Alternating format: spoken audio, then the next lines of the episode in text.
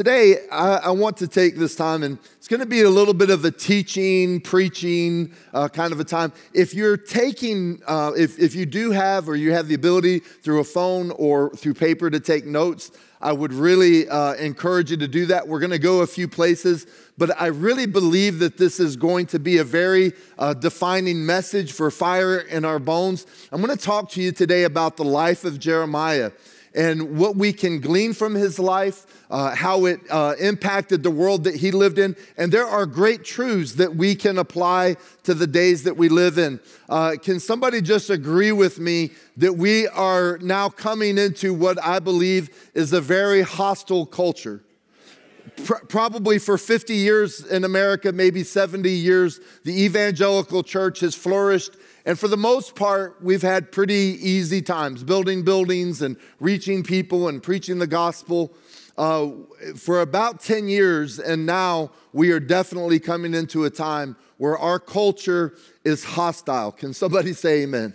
So I had the privilege to pastor in Florida, and Ron DeSantis was there to help us out a little bit. I don't know that everybody uh, has had that great privilege. And some of you uh, come from places and you're at places where the culture has become very uh, hostile to the, to the gospel and to people that will preach the gospel. And so I want to take from this message today uh, from uh, Jeremiah. The first thing that I want to share with you is it says, you can uh, take your Bibles and turn to Jeremiah chapter 1.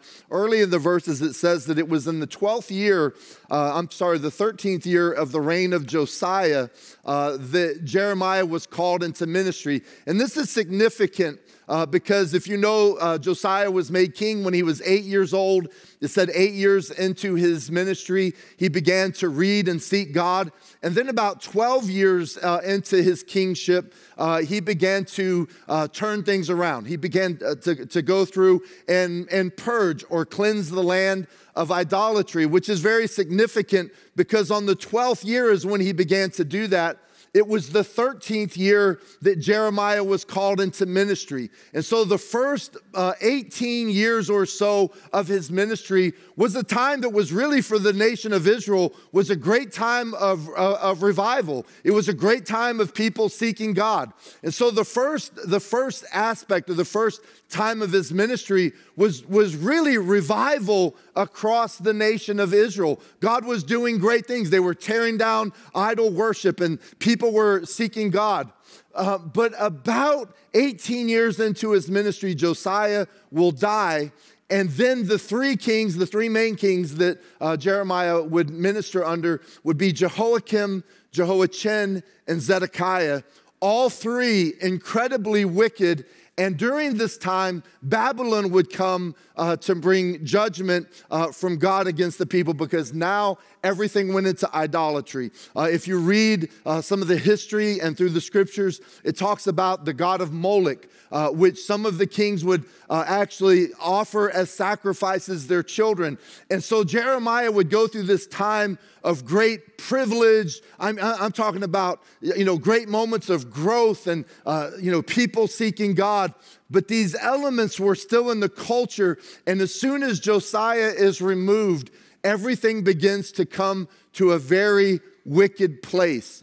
And the next 23 years of, of Jeremiah's ministry would be placed in, a, in an area that would put him into great hardship. And here I have a, I, whether you call it a, a, word, I believe that this is from the Holy Spirit, uh, but I don't think that you have to be really bright to figure this out. Uh, folks, we are coming into a time that the church will not do what we do easily. We are coming into a time of that 23 years uh, that Jeremiah had of great conflict, of great persecution. Now, if you're here and you go, So are you saying, Pastor, that the church is going to retract? Can I tell you in Jesus' name, absolutely not. The number one growing church in the world, Mark Renfro will tell you this, our missions director, is Iran, is the fastest growing church in the world under great hostility. And so I want you to see this today. It doesn't mean because we come into moments that are more difficult that the church will retract. I actually believe that there will be a time of separation. There'll be a time of, of, of separating the wheat from the chaff. Uh, listen, if you're just a cultural Christian, you will not make it in the next decades to come. But people who know the Lord their God will flourish. Hallelujah. And so we have this incredible promise. Yes, it will get worse, but here's the great news God is sovereign and He knows how to walk us through these moments. And so, Jeremiah chapter 1, I want us to read uh, beginning in verse uh, 5 and we're going to go on a trail here. The first thing uh, that I want to share with you today is that we are called to hostility. Uh, Jeremiah was called, called to hostility, and so shall we. Uh, verse 5, it says this Before I formed you in the womb, I knew you.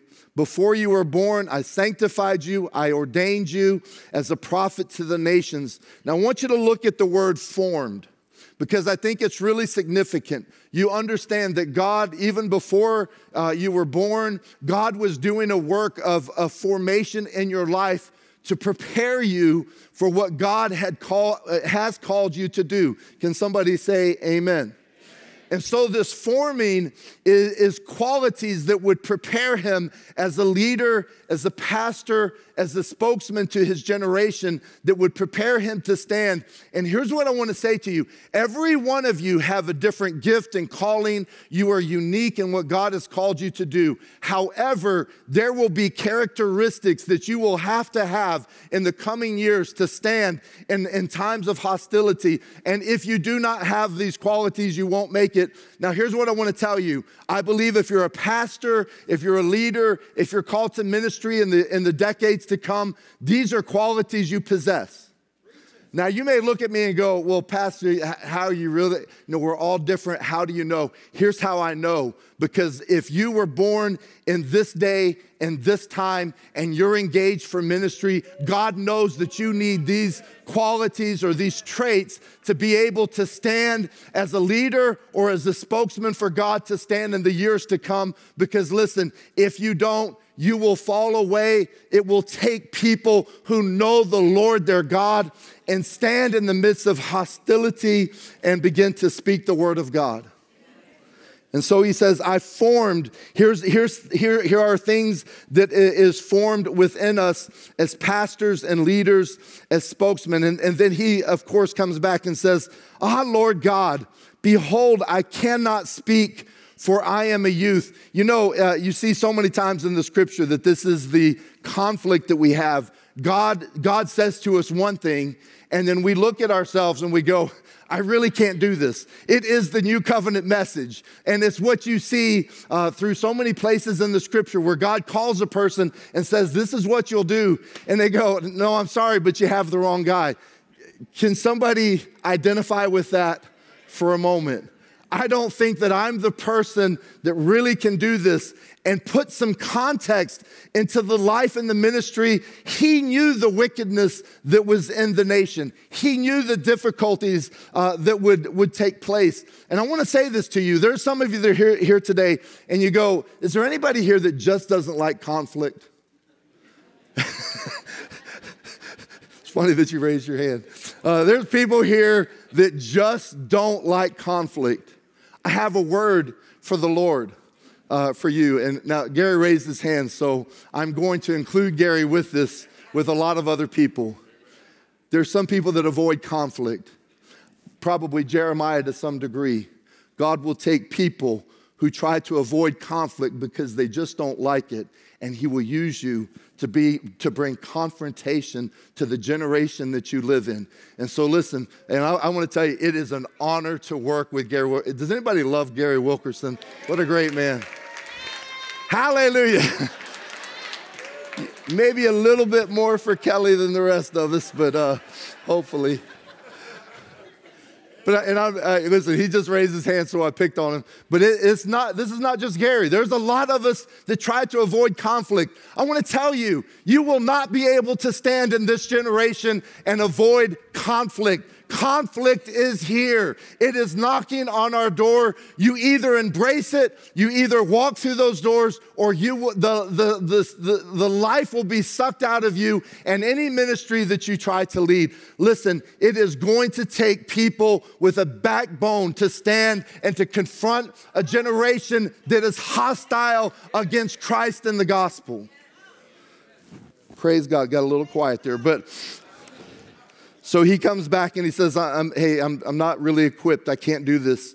Um, uh, but then the Lord says back to him, Do not say I'm a youth, for you shall go everywhere that I send you.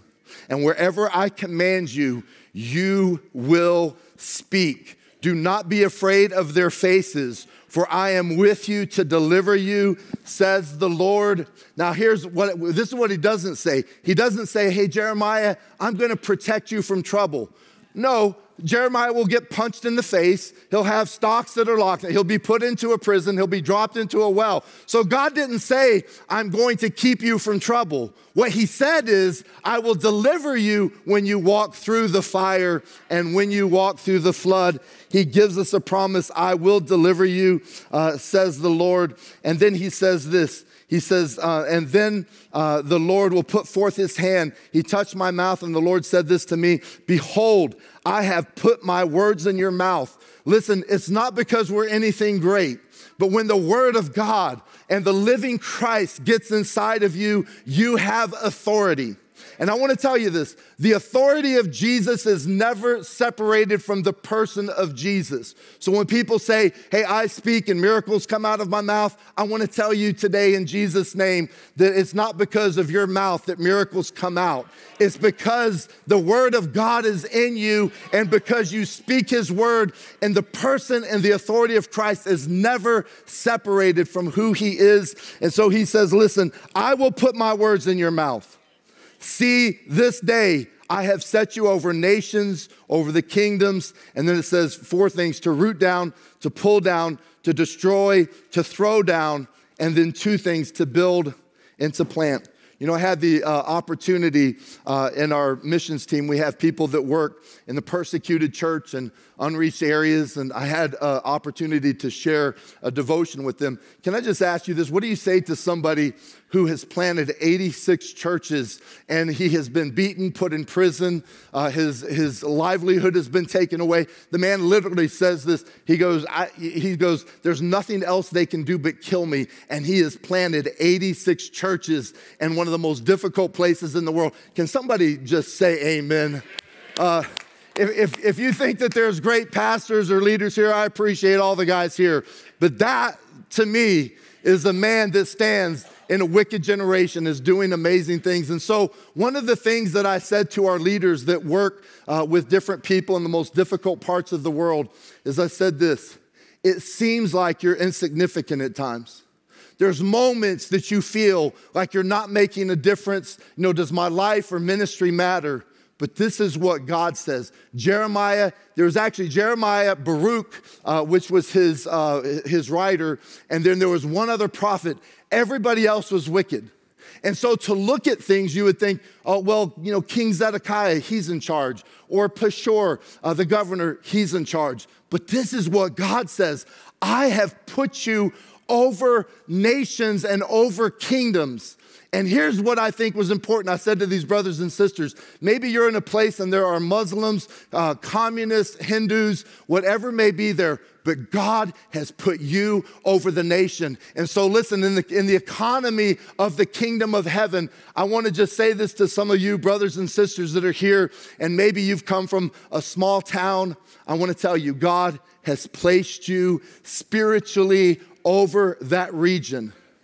Here in Southern California, Ron Brown, God has placed you. It's not the governor, it's not the mayor of the city. God has placed you over this city, the realm and the place of, uh, that you do ministry. God has placed you over your community, over that. Pastor Tim in New York City, God has put you over the city. Sometimes in the church, we act so, well, you know, this is what the, uh, the law say, this is what the government says, this is what the culture says. Listen, in heaven, God has put you over the regions and the areas that you do ministry. Start acting like it. Amen. I put in my notes, you know, when I was uh, when I was first became a pastor, I would go to pastors. How do you go to pastors meetings? The, my first pastors meeting that I went to in the denomination I was a part of, uh, one pastor says to another, he says, "So, how's your church doing?" And the pastor goes, "Man, we're only three funerals away from revival." I was a little. I was a little like, all righty. I don't think the people in the church would like to hear that. So, uh, but most of the time, when you get together with pastors, pastors talk about how big your church is, how big your building is, how much money you have. I want to tell you this. I'm just going to say, for my sake, none of that really impresses me because you can have a lot of money, you can have a big building, and you can have a lot of people, and you can compromise the gospel of Jesus Christ. Here's what I'm telling you I want to impress heaven. And when heaven looks at your ministry and when heaven looks at your church, are you making a difference? Are you speaking the truth? Are you making disciples? And I want to throw this in while I'm here. Are you raising up and speaking to a young generation? I thank God for Summit.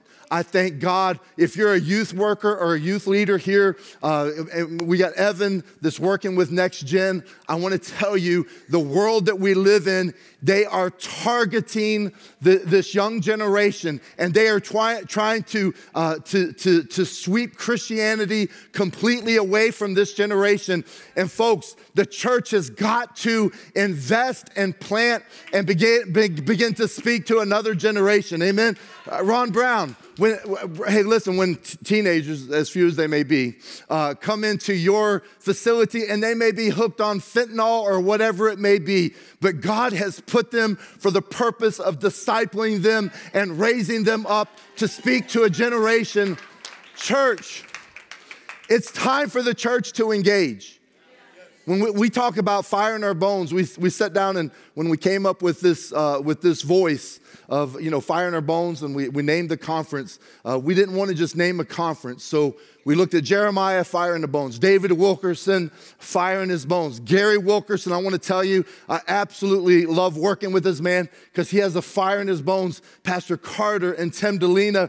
But listen, brothers and sisters, we need 600 of us to engage in the battle.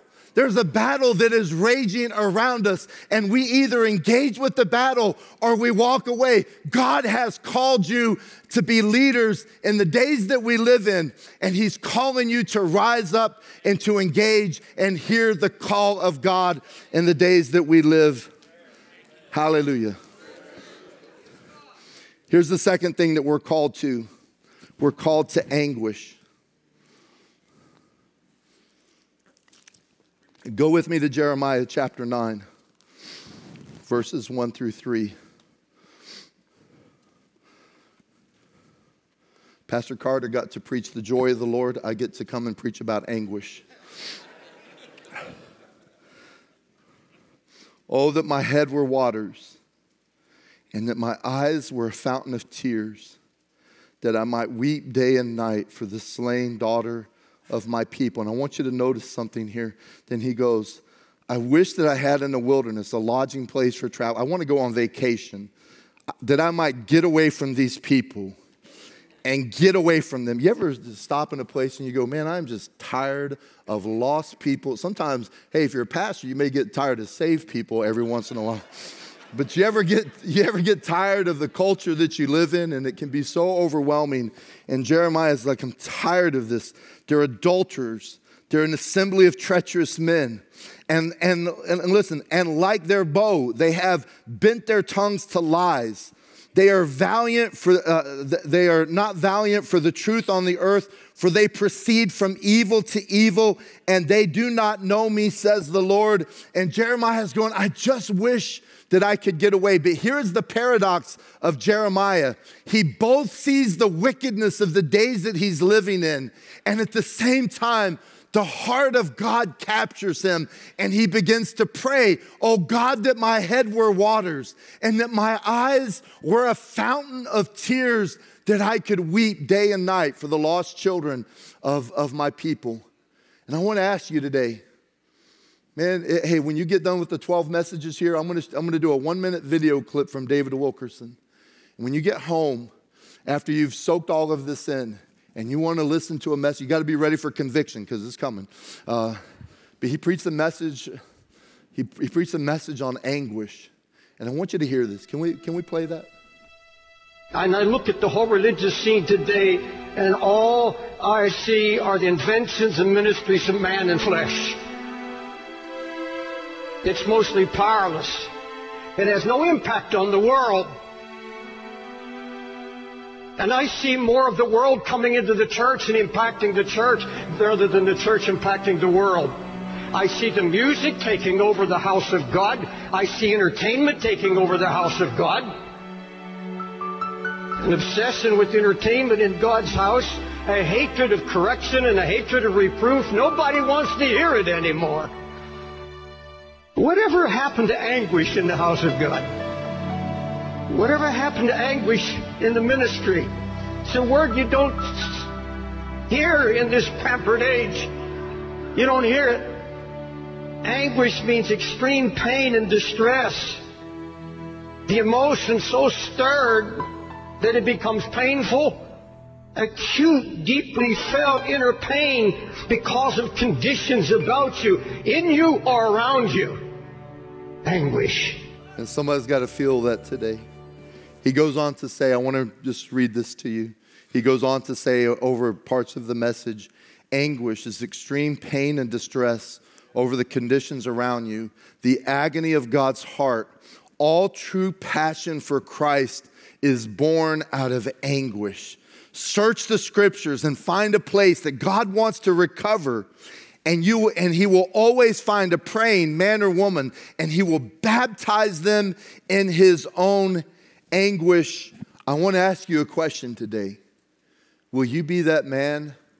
Will you be that woman that says, God, help me to feel what you feel for the slain people around me? And, and listen, this is not legalism, this is not harsh. Listen, you can have the joy of the Lord and you covenant and you can feel the anguish of the people that are around you. And I will tell you, when people go, Oh, I just don't have much passion, listen, you get a hold of God's heart, and passion will flow through your innermost being. Uh, I assure you. He goes on to say this. This is, um, uh, you, you know, he talks about the wickedness, but if you get around pastors and Christians, they'll talk to you about the gangs and the drugs and how bad they are. I talked to people this week how bad New York City is, how bad it is in California, how bad it is here and there, the violence uh, burning the inner cities down. I've heard people talk about disrespect to the law, the LB, uh, LGBTQ community, transgender, and woke movement, and how wicked uh, all of these things are in our generation. And I got to throw this in prejudice is wicked. If you're here today and you go, well, it's just one of those side sins, listen, God says that when we go to heaven, it will be every tongue, every tribe, every nation. To hate someone, whether it is white, black, Hispanic, or Asian, on the basis of their skin is just as wicked as the woke movement or any other group or wickedness that's here. And America, unfortunately, has become a very prejudiced nation lying, materialism, Rihanna, Madonna, Beyonce, the movies, the media. And listen, we can all set and, and, and talk about uh, the wickedness of the world that we live in. But where is the place that we begin to see the wickedness and feel the heart of God to pray for the world that we live in and say, God, we need a move of your Holy Spirit in the days that we live and whatever it takes and whatever we have to do, God, help me to engage this world with the love and the power of God. And so you have, uh, you, you have this uh, man, Jeremiah, who who is beaten, put into, put into prison, isolated, all of the things that he would go through. And yet, rather than hating these people, rather than looking at these people as, uh, you know, God, you just go and destroy them, what happens is he begins to have this great love for the world that he lived in. And I want to say this to you, man, church, if you're here in person or if you watch this online, I want to say this to you in Jesus' name. If all you do is talk about how bad society is, how bad people are, how bad this generation is, I want to tell you, you have missed the greatest part of what God wants to do. It's not just how bad things are, but God wants to reach these people with his love and his power. And Jeremiah spoke to his generation and he stood in the midst of difficult moments to show God's love, even when nobody came to the altar to receive Jesus or to come back to God. He still continued with the love of God. Man, I, I, have so loved the intercessors that are here at our conference. Can somebody just shout amen? I said to the intercessors a few days ago, there'll be uh, incredible preachers that are here to preach. The worship will be amazing. The greatest ministry in this conference is prayer. The greatest ministry in the church is prayer. It's not just people who stand on stages, but it's people who go into businesses, who go to schools, who go to neighborhoods and show the love of God. Church, it is time that the body of Christ rises up. If you're a pastor or leader, yes, God wants you to engage, but He wants the people that you minister to. You cannot just hide in the silence and, and, and have your little cocoon and the little, you know, times that your church meets together and everybody's family and they love each other. At some point, you have to step outside of the doors of that church to make a difference in the world that you live in. anguish. The third thing that I want to share with you is this God has called us in this hostile generation, He has called us to solitude. Now, I want to uh, preface by saying this I believe in community. Uh, the church that uh, Pastor Tim talked about, we had 70 small groups I believe in, I believe in that. I believe the pastors should be connected. We're actually starting at World Challenge a connecting place for pastors and leaders to connect. I believe so strongly in community. But I will also follow that by saying, God will always bring the times around in your life and ministry where you are at a place of loneliness or solitude. Can everybody that's done ministry longer than a day say amen to that? because there are just moments that you come to these areas and you go, listen, you can be in a room of a thousand people and you can feel so alone. Now, there is a difference between loneliness and solitude. I want you to really help to see this. And, and, and when the days get more evil and as the, the, the culture becomes more hostile, I will tell you this there will be moments that the solitude or the loneliness can become greater. Now, understanding uh, loneliness and solitude is really important. What loneliness will do will put you into a place of despair. It will put you in a place where you're ready to give up, you're ready to walk away because you feel lonely and unattached. But what solitude will do is it will put a fire in your bones. There's a difference in loneliness and solitude. Can we put up, uh, I have a quote from Oswald Chambers if we could. Uh, here's what it is Solitude with God repairs the damage done by the fret and the noise and the clamor of this world. I want to read this one more time. If you're here and you're a pastor or a leader, I want to just tell you real quickly we need solitude because it repairs the damage that gets done by doing ministry, the fret and the noise and the clamor of this world. The only thing that will bring repair to that is solitude with our Heavenly Father. Now, to illustrate this, I want you to, I want you to go uh, to Luke uh, chapter 2. I'm sorry, Luke chapter 4, verses 1 and 2. Now, this is familiar passage here. I want you to uh, see this. Jesus is going to the wilderness. And I want you to look at the wording here, uh, chapter 4, verses 1 and 2. Then Jesus, being filled with the Holy Spirit, returned from Jordan and was led. Other translations, I think more accurately, say was driven, or was, uh, the Holy Spirit drove him uh, into, uh, by, by the Spirit into the wilderness, being tempted for 40 days by the devil. And in those days, he ate nothing. And afterwards, uh, when it had ended, he was hungry. And then, of course, the devil would come uh, to bring temptation. And so I want you to see this if, if the Holy Spirit led Jesus, it doesn't say the devil led Jesus, the Holy Spirit led Jesus to a place of isolation. And if the Holy Spirit led Jesus to a place of isolation, can I just share something with you that you may not like, but it's just true? That God, no servant is above his master. God will take you to places where you feel isolated. Now, here's the difference, and it's so important to understand this because loneliness will, will bring you to a place that you're ready to give up. Loneliness, when you feel like God is not there, nobody is there, it will bring you to a place that you feel like giving up. But Jesus went to the wilderness and he had solitude with God. Solitude will be necessary to stand in the generation that we live in. Uh, and so here's when the devil comes in. And I want to just say this this is always the tactic of the devil. It says that, and even when he leaves, it says that he looked for a more opportune time. What's the opportune time?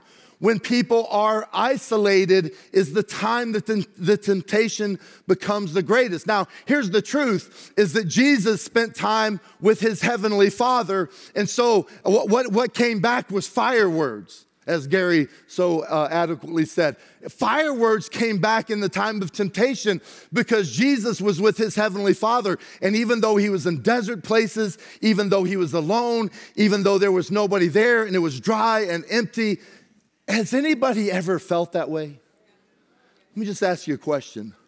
I think by the Spirit of God, some of you have come to this conference and you have been facing loneliness, the place where you feel uh, vulnerable, where you feel like, does anybody care?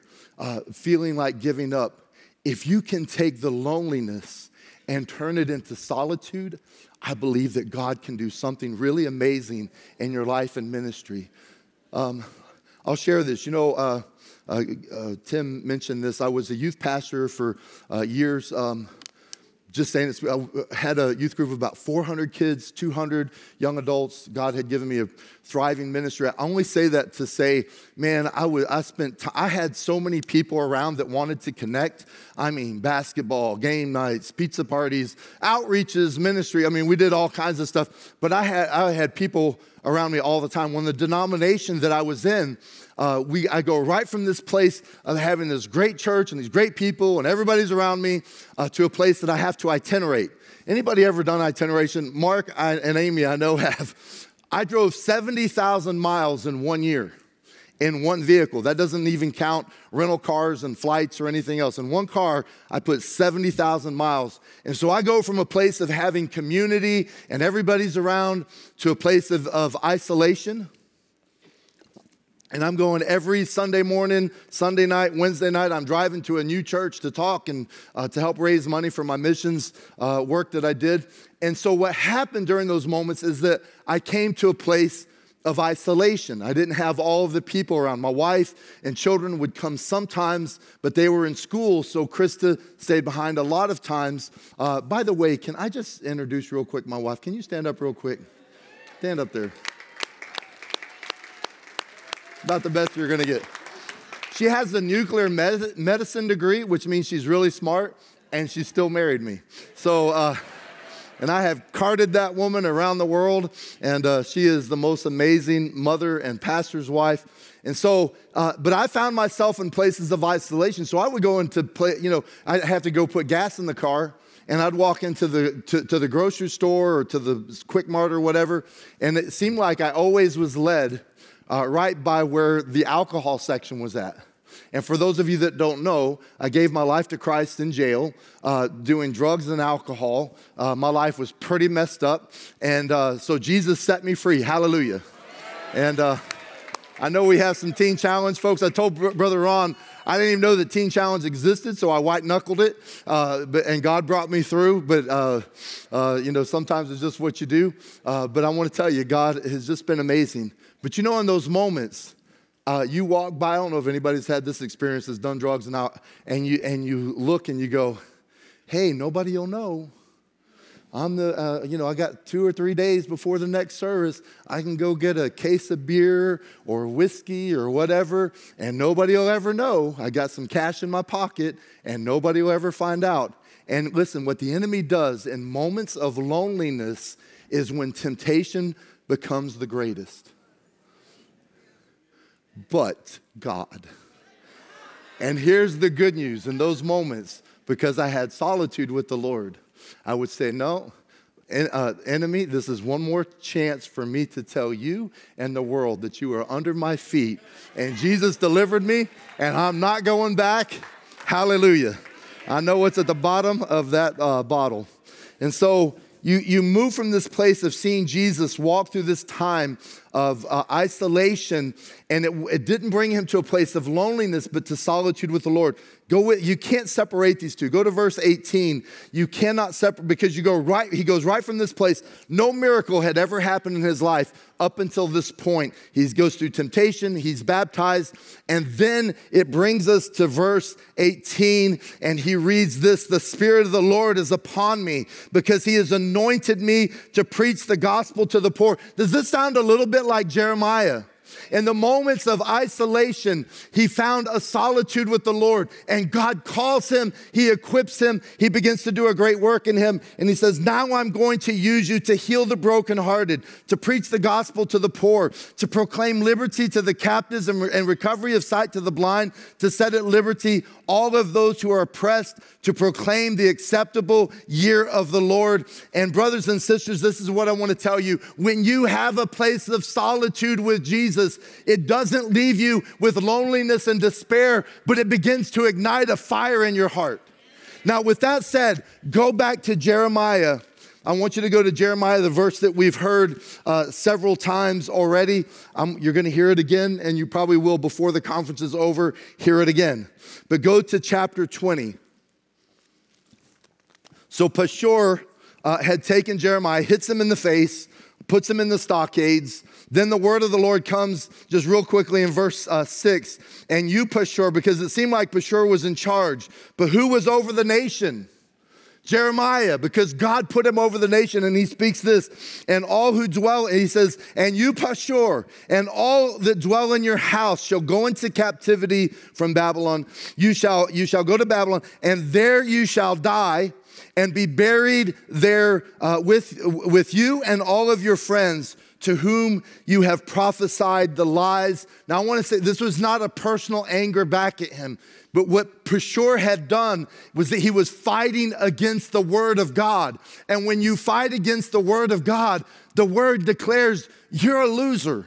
That we, you win when you stand on the side of God.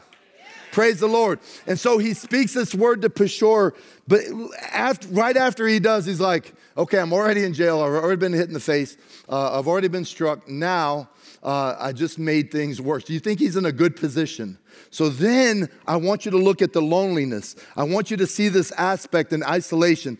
He says, Oh Lord, you induced me and I was persuaded. You're stronger uh, than I and, uh, and, and, uh, and, and you have prevailed. I am a derision daily. Everyone mocks me. Even when I spoke, I cried out, I sh- shouted violence and plunder because the word of the Lord uh, was made to me a reproach and a derision daily. Then I said, I will not make mention of him nor speak any more in his name. So listen, look, he's ready to give up. He's in this place of, uh, uh, of loneliness. He's in this place of separation and he's ready to give up. Listen, the enemy wanted to destroy Jeremiah, both Pashur and those that were in charge. If we could just discourage him, he'll stop speaking. And not just the people in charge here, but listen, you have an enemy of your soul and he wants to bring you to a place of loneliness. And Jeremiah is ready to give up. And then there's a but. One of the great ones in the Bible. And he says, now there's a moment that change, changes from a place of loneliness and moves him to a place of solitude with God. And then he says, I love this, but his word was in my heart like a burning fire shut up in my bones. I was weary of holding it in. I couldn't do it any longer. Uh, and then he says, uh, with all the mockings aside, go down to verse 11. Verse 11, you got to put this in context. But the Lord is with me as a mighty, awesome one. Go down to verse uh, 13, sing to the Lord and praise the Lord. Church, here's what I'm, I'm saying to you the enemy will try to put you into a place of loneliness and despair so that you will give up. But what he did not know is that at the bottom of the well and in the prison, in the place of isolation, Jeremiah found a place with God, and the God of heaven began to stir in his heart in a fresh way. So, what the enemy means for evil, I want to tell you today God means for good. Hallelujah. I, uh, Mark Renfro is our missions director. Uh, he, I want him to come now if he would. Uh, I could have told this story myself, but he tells it so much better. Uh, we have a common friend in the Middle East, and I want to just have him share this story of a man who went from, he was in isolation, went from a place of loneliness, and then found the power of God and what God did in his life. And if you're here and you go, Well, I'm not in that context, I live in America, I want to tell you, it's coming. It's coming. The persecution and the hostility, as a matter of fact, is already here, but it is only going to get worse. So I want this to be a testimony to you that when you feel like giving up is just the place that God wants to do something supernatural. Brother Martin. When Amy and I moved to the Middle East, we had no idea what amazing things the Lord would expose us to. The most enjoyable and the most impacting of those was to be able to walk side by side with men and women who would pay a dear price for their faith, people who would suffer because of calling out and serving Jesus. So, in this kind of context, I got an opportunity to meet one of my dearest, closest friends who pastors a church in Iraq. Talking about called to hostility. You know, it was a context where as your church grew, as your platform increased, it didn't get you more followers, it gave you more likelihood of getting arrested. And so that's the context that he found himself in. He was in a hostile place. He came to know the Lord through uh, another friend who had led him to the Lord in a different country. He goes back to Iraq. While he's there, not a single church in the city he lives in, in Baghdad, not a single Bible preaching church, six million people in that context, he felt very isolated. Honestly, at times, he felt alone. But rather than being angry at the situation God had placed him in, he cried out in anguish that God would do a work in his city. Sitting in his living room one day, he was praying, he was crying out to God, and he felt like God spoke to him from Isaiah chapter 45, verse 3. Little passage that said, I have given you the treasures of darkness. My friend was sitting there and he said, at that time, he said, I'd never been exposed to Christianity in America, but I had heard a little bit about this guy in Australia named Brian Houston in Hillsong. At that time, the church was really large, and he said, I read the treasures of darkness. God's going to give me the treasures of darkness. He said, I started thinking of myself as the Brian Houston of Baghdad. You know, he said that God has going to fill this place up. He's going to he's going to give me a church and there's going to be people over here from the Shiite community and people here are from the Sunni community. And there's going to be people over here from the Yazidi community, a, a, group that worships Satan in northern Iraq. And he said, I just saw all of these treasures of darkness. I thought, God's going to do a great thing. He did. A few weeks later, my friend got arrested and he got put in prison and they beat him. And he found himself in a room that was six feet by six feet. He shared it with six other men. No furniture. He sat on the floor.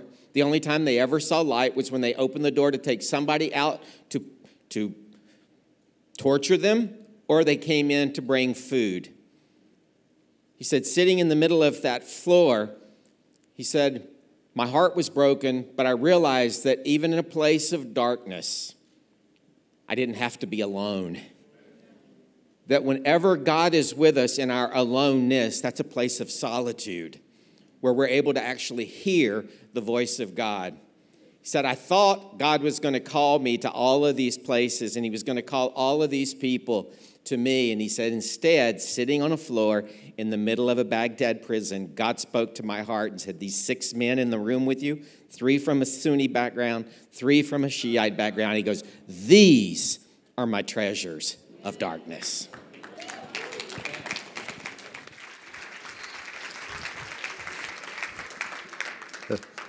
That's powerful. Church, God has called us to hostility. God has uh, called us to solitude.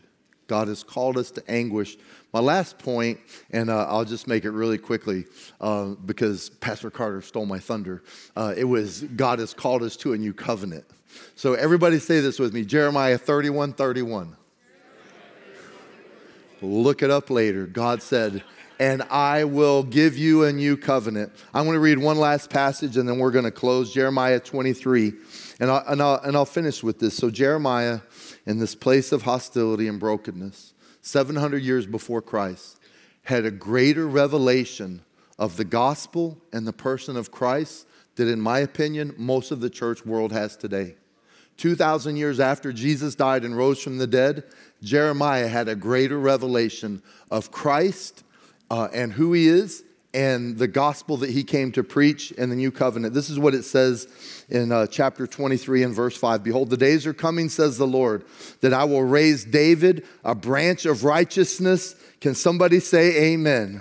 A king will pro- uh, a, a, king shall uh, reign and prosper and execute judgment and righteousness in the earth. In uh, his uh, days, Judah will be saved and Israel will, will dwell safely. Now, this is his name by which he will be called the Lord our righteousness. Can anybody tell me who that is?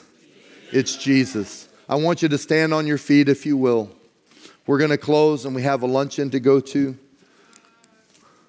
But I want to say this to you today. Church, it's time to engage. Not, this isn't works, this isn't legalism. I just, so you know, there's not an ounce of that in my body and my thinking. Thank God he delivered me from legalism. Can somebody say amen? And I thank God for the covenant that we have in Christ. But that doesn't mean that we won't suffer. It doesn't mean that there's not hostile moments. It doesn't mean that there won't be moments of loneliness, that we have to turn to solitude. But listen, these are the qualities. I don't care if you're a preacher, a leader, or a person that's a, just a, a leader, Sunday school teacher, whatever the place it is that God has called you. I know these qualities exist in you because we are coming to a generation uh, that will be hostile, and you will need these things to be able to confront the great enemies that you will face in the decades to come. Can somebody say amen? I want to, I'm going to pray over you. Can you just, maybe if, if there's somebody around you, you can put your hand on, your, on their shoulder or, or don't. Uh, maybe just pray for them. But can we pray? God, we want a fire in our bones. God, I thank you, Lord, that you did this in Jeremiah. Lord, Jesus was the greatest example of a fire shut up in bones. God, I thank you, Lord, and David Wilkerson and Gary Wilkerson and Carter Conlon and Tim Dilena. And God, I thank you, Lord, for Ron Brown. Lord, these are men who live with the fire of heaven. But God, we need the church to rise up in these moments. That, Lord, all the materialism and the selfishness and the things that we get caught up in, God, I pray that we would have a vision for the culture that you've placed us in. And God, give us a heart, Lord, to speak to this generation that God, we will not shy away. We won't turn away, but God, we will embrace it. God is a gift to be able to encounter a generation with the love and the beauty and the glory of God. That, Lord, if, if we just contain it in this room and we walk away just back to the old business, God, it, it will not really produce the fruit that you want in this conference. God, raise up men and women that will engage a generation with the truth and the love and the power of God. And God, as hard as it may be to say, Lord, God, bring us to places of isolation that will create a solitude with our Heavenly Father. And God, we will not shy away from hostility. And Lord, I pray, God, for men and women that would have a spirit of anguish, God, to feel what you feel, Lord, for the people that you want to recover in the world that we live in. Lord, we love you today. And God, we thank you, Lord, God, for the privilege to be able to serve in your kingdom. In Jesus' name we pray. Amen. Church, can we give glory to God? Hallelujah. Praise God.